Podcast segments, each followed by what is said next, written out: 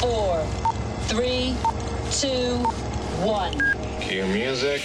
This is Movies First with Alex First. Stephen King writes scary horror movies, and Pet Sematary, which came out in 1983, is one such example.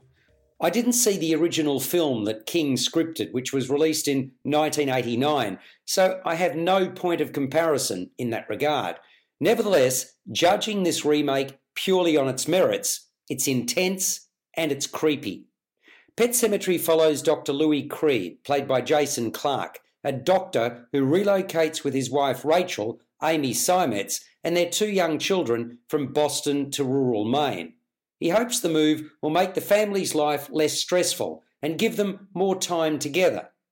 Once he arrives, though, he's made aware of a mysterious burial ground hidden deep in the woods near their new home. Rachel remains traumatized by an incident in her childhood for which she blames herself. Her daughter Ellie, Jet Lawrence, is understandably anxious about moving to Maine and leaving everything familiar behind. When tragedy strikes, Louis turns to his unusual neighbour, Judd Crandall, John Lithgow, setting off a perilous chain reaction that unleashes an unfathomable evil with horrific consequences. Crandall is haunted by a terrible loss in his past, just like Rachel. Although King's novel remains the talisman, in this case, the screen story is by Matt Greenberg and screenplay from Jeff Buhler.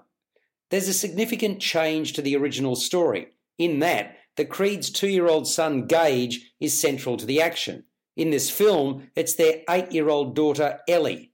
Being older, Ellie could play complicated psychological mind games with her father and display a physicality that would not be possible to achieve with a toddler. Direction is a two hander Kevin Kolsch and Dennis Widmyer. You're listening to Movies First. For more, like us on Facebook and follow us on Twitter.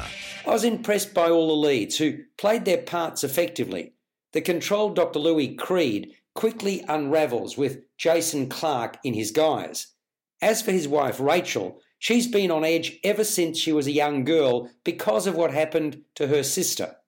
Amy Seimetz brings the nervousness and insecurity to bear in her portrayal.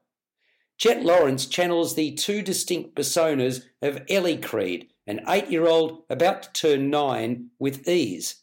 John Lithgow, old pro that he is, positively inhabits the role of Creed's elderly neighbour, Judd Crandall, who's seen far too much. There were quite a number of jump out of your seat moments.